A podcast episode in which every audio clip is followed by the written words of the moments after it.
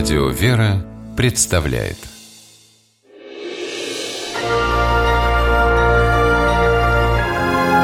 Герои моего времени. Зрители, пришедшие в январе 2016 года в Большой концертный зал Казани, не поверили своим глазам.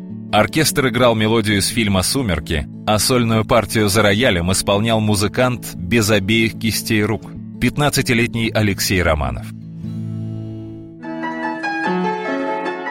Алеша – воспитанник интерната для детей с нарушениями опорно-двигательного аппарата.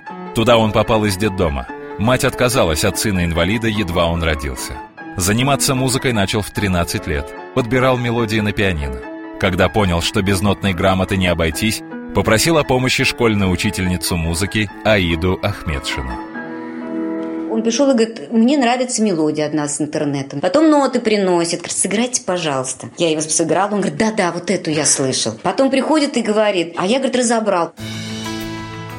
Учительница стала заниматься с талантливым подростком. И уже очень скоро он занял первое место на конкурсе для детей с ограниченными возможностями.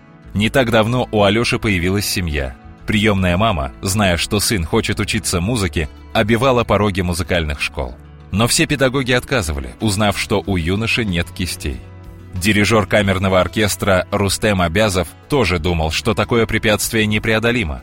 И когда впервые увидел Алешу за пианино, даже присел от удивления – мне хотелось, чтобы здоровые ребята посмотрели. Вот у них есть все для того, чтобы заниматься. Руки, все, да. И то ленится время от времени. А тут человек, который в принципе не должен никаким образом играть. Вот за счет своей силы духа. Ему в принципе нечем играть. Как он это делает, я до сих пор не понимаю.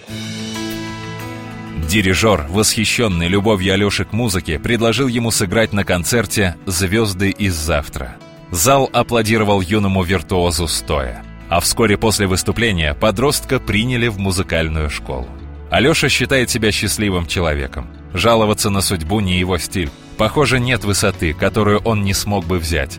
Юноша рисует, вышивает, пользуется компьютером, катается на коньках. А на вопрос, как он играет на пианино, который ему часто задают, отвечает коротко. Так.